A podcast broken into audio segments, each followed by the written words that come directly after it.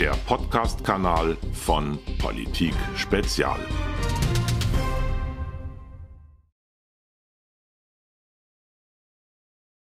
Herzlich willkommen, meine Damen und Herren. Ich will Ihnen mal ein paar interessante Zahlen, die Kernzahlen, die vielsagendsten aus unserer exklusiven INSA-Umfrage bekannt geben. Die Umfrage hat vom achtzehnten bis einundzwanzigsten März stattgefunden, ist also praktisch taufrisch.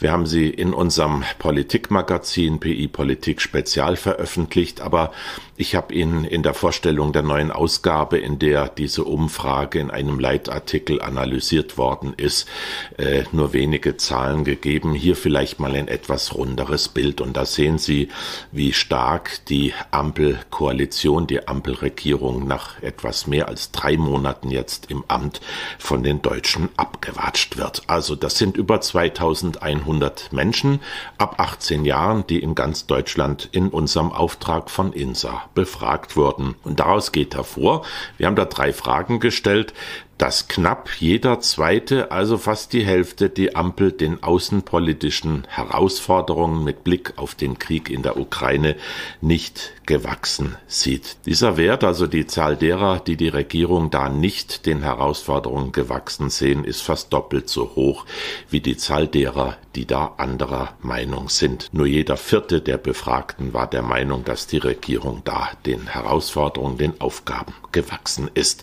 Und äh, was ich sehr bezeichnend finde, wenn man mal tiefer in die Zahlenreihen einsteigt, ist, dass ein Fünftel, genauer gesagt einundzwanzig Prozent der Befragten hier bei dieser Frage, nämlich ob die Bundesregierung den außenpolitischen Anforderungen mit Blick auf die Ukraine gewachsen ist, dass einundzwanzig Prozent gar keine Antwort wussten. Hier versagt also nicht nur die Regierung, hier haben auch die Medien ganz klar versagt, die Menschen ordentlich zu informieren. Da geht eindeutig mehr. Zweiter Punkt, der Blick auf die Energiepolitik. Die Menschen hier in diesem Land fühlen sich vollkommen verlassen, so muss man das leider sagen, wenn es darum geht, dass die Regierung ihnen hilft gegen diesen gewaltigen Anstieg der Energiepreise, vor allem der Notierungen an den Tankstellen. So, da haben wir auch eine ganz klare Zahl, die einen fast erschlägt. Es ist nämlich so, wir haben da drei Thesen aufgestellt bei dieser Umfrage und eine davon lautete, ich lese es mal vor, die Bundesregierung tut genug, um den Anstieg der Preise für Benzin zu bremsen. Sie tut genug. Und dieser Aussage haben achtundsechzig Prozent der Befragten ausdrücklich nicht zugestimmt.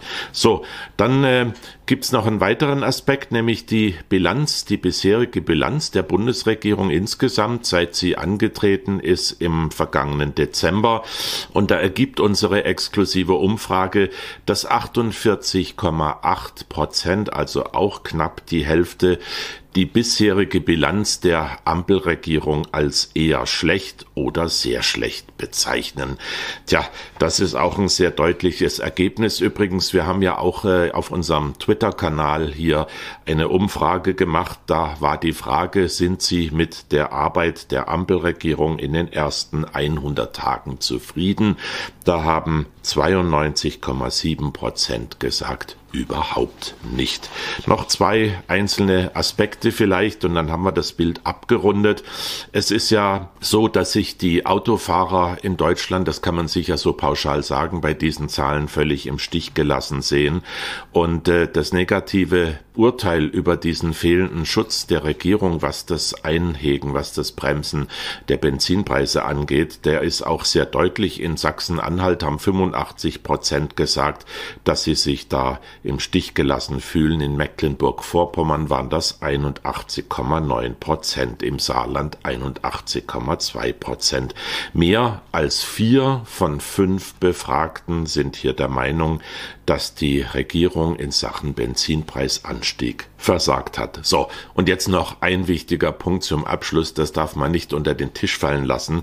Die Bestnote sehr gut für die bisherige Regierungsarbeit der Ampel, die wurde in zwei Bundesländern, nämlich in Thüringen und im Saarland, nicht ein einziges Mal vergeben. Null Prozent Bestnoten und in keinem Bundesland gab es mehr als sieben Prozent Teilnehmer, die der Ampelregierung eine Bestnote gegeben haben. Das war Rheinland-Pfalz. So, das ist enorm mager ausgefallen. Im Klassenzimmer würde das heißen, setzen sechs.